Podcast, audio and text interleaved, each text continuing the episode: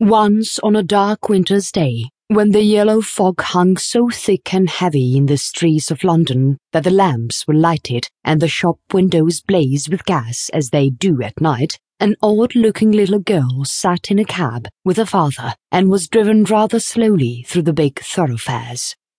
She sat with her feet tucked under her and leaned against her father, who held her in his arm as she stared out of the window at the passing people with a queer, old fashioned thoughtfulness in her big eyes. She was such a little girl that one did not expect to see such a look on her small face.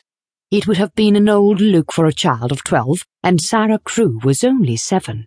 The fact was, however, that she was always dreaming and thinking odd things, and could not herself remember any time when she had not been thinking things about grown up people and the world they belonged to. She felt as if she had lived a long, long time. At this moment, she was remembering the voyage she had just made from Bombay with her father, Captain Crewe.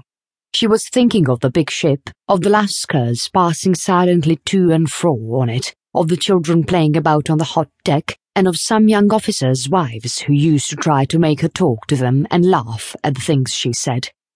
Principally, she was thinking of what a queer thing it was that at one time one was in India in the blazing sun, and then in the middle of the ocean, and then driving in a strange vehicle through strange streets where the day was as dark as the night.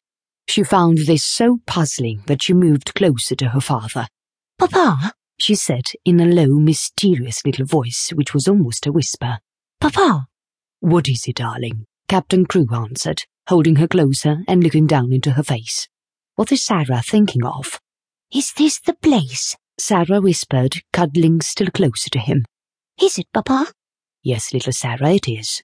We have reached it at last. And though she was only seven years old, she knew that he felt sad when he said it. It seemed to her many years since he had begun to prepare her mind for the place, as she always called it.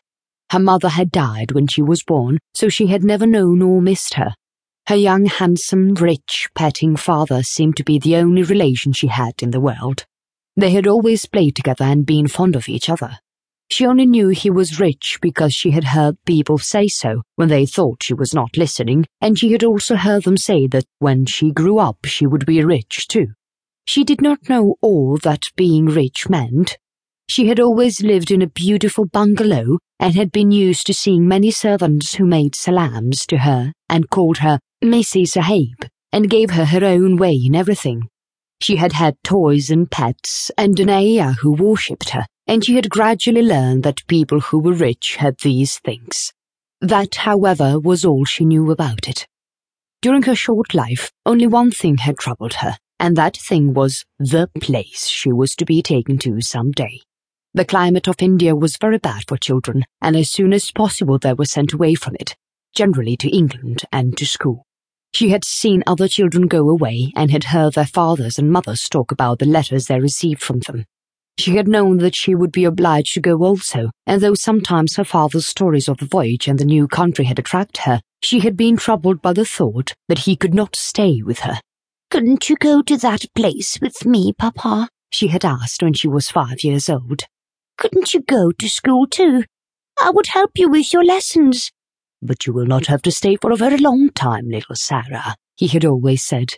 You will go to a nice house where there will be a lot of little girls, and you will play together, and I will send you plenty of books, and you will grow so fast that it will seem scarcely a year before you are big enough and clever enough to come back and take care of Papa.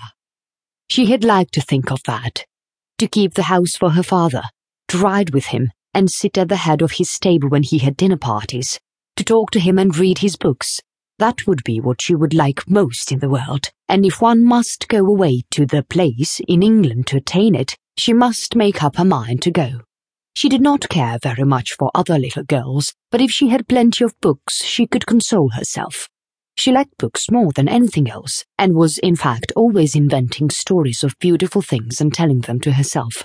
Sometimes she had told them to her father, and he had liked them as much as she did.